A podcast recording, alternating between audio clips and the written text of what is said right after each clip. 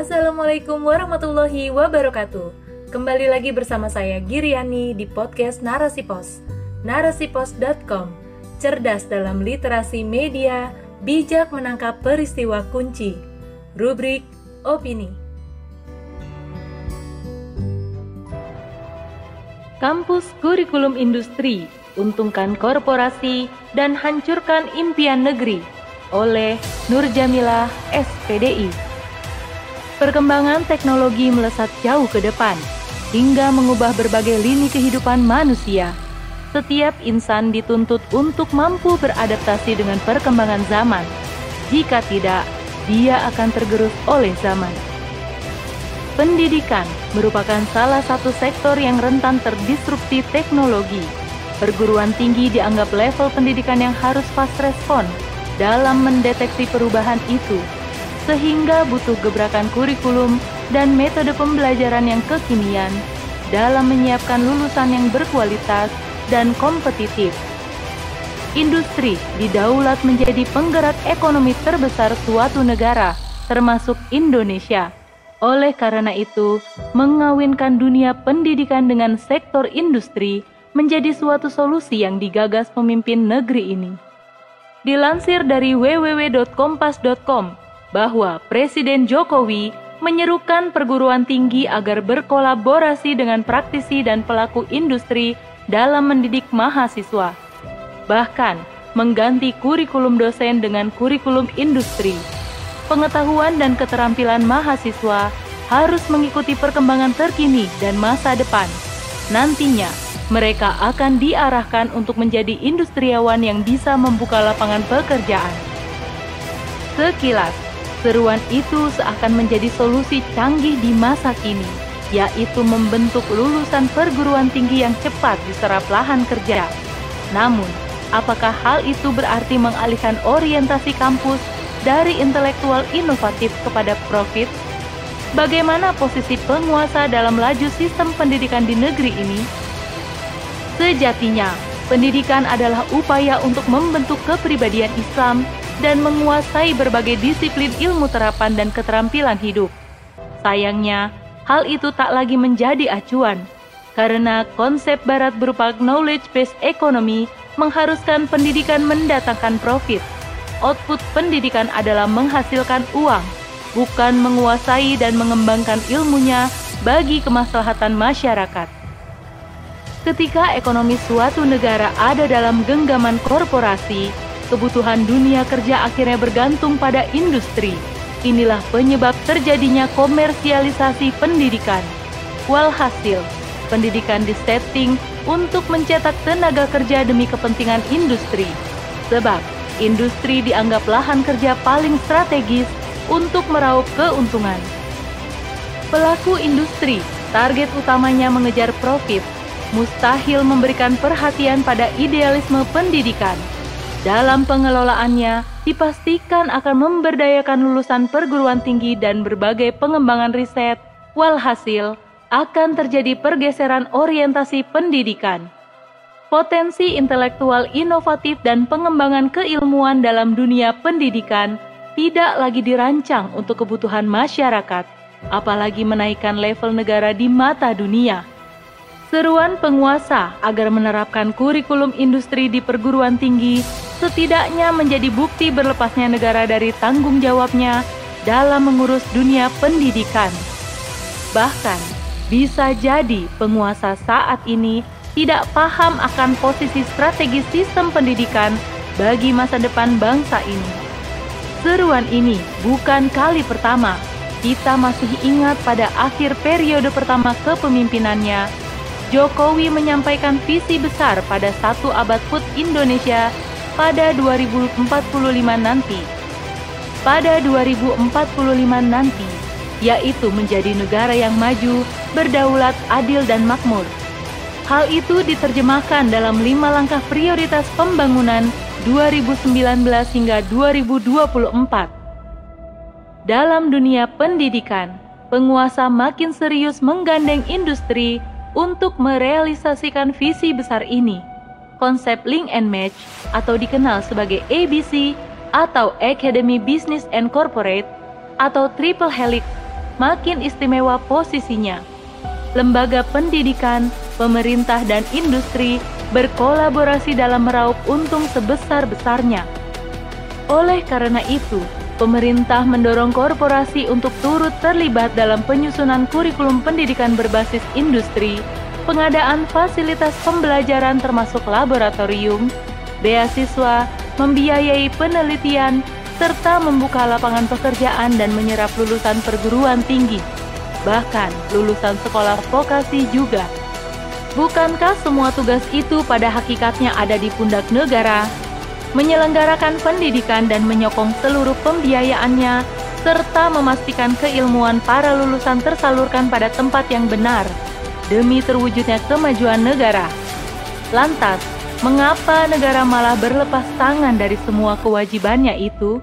Miris, ini menjadi bukti bahwa penguasa sama sekali tak paham akan posisi strategis dunia pendidikan terhadap generasi dan masa depan negeri ini.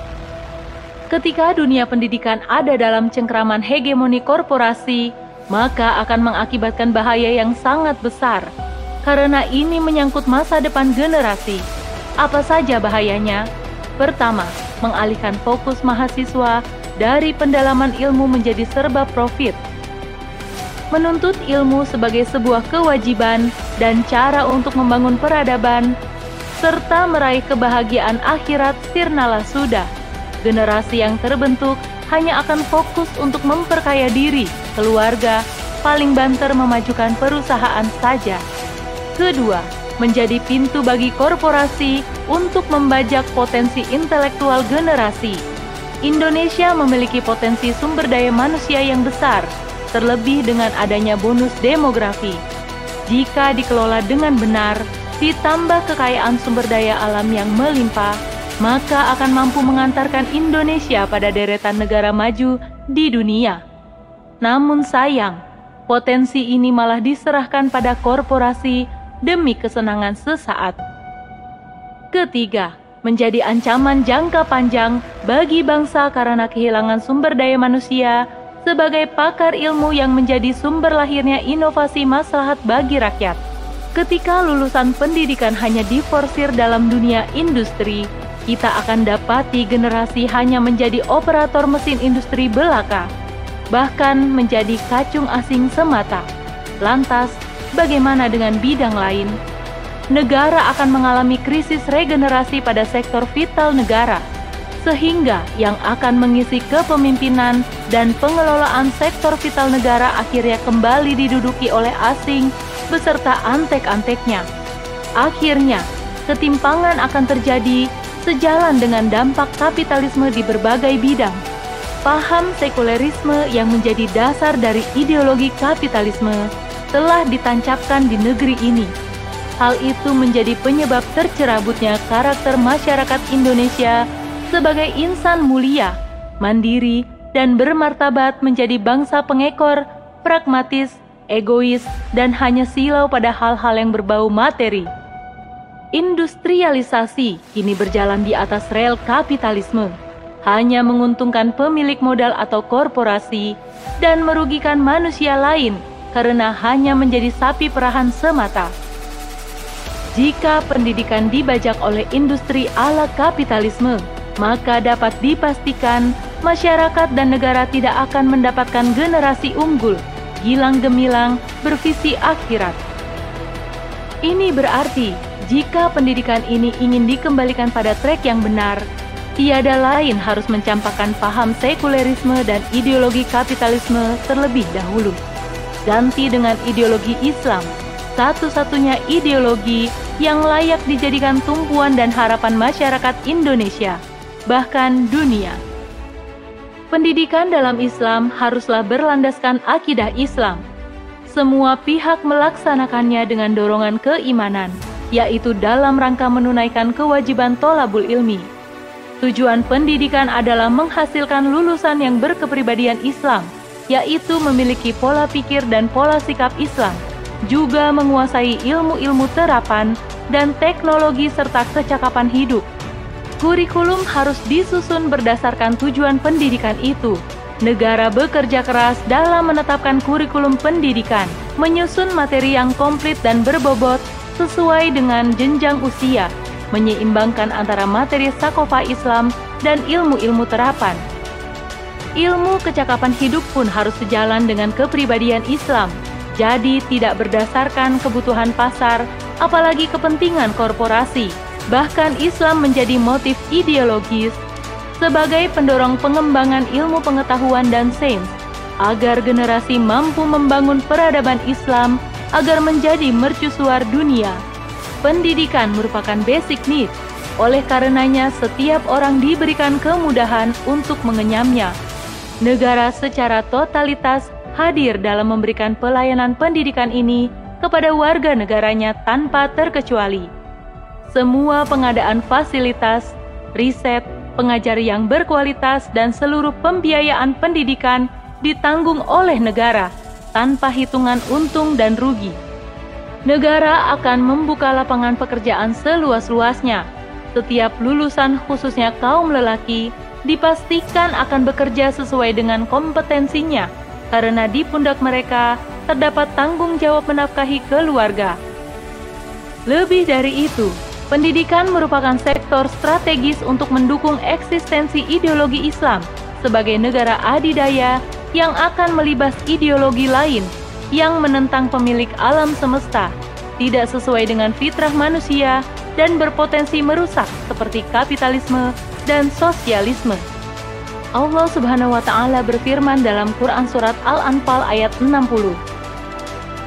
Dan persiapkanlah dengan segala kemungkinan untuk menghadapi mereka dengan kekuatan yang kamu miliki dan dari pasukan berkuda yang dapat menggentarkan musuh Allah, musuhmu dan orang-orang selain mereka yang kamu tidak mengetahuinya, tetapi Allah mengetahuinya.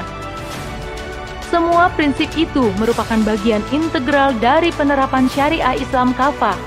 Semua itu akan bisa terwujud jika khilafah telah benar-benar tegak di atas muka bumi ini.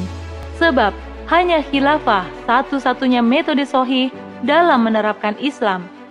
Institusi yang dititahkan Allah Subhanahu wa taala dan dicontohkan oleh Rasulullah Shallallahu alaihi wasallam. Mari kita simak peringatan Allah Subhanahu wa taala dalam Quran surat Al-Maidah ayat 50. Apakah hukum jahiliyah yang mereka kehendaki dan hukum siapakah yang lebih baik daripada hukum Allah bagi orang-orang yang yakin? Wallahu alam bisawab.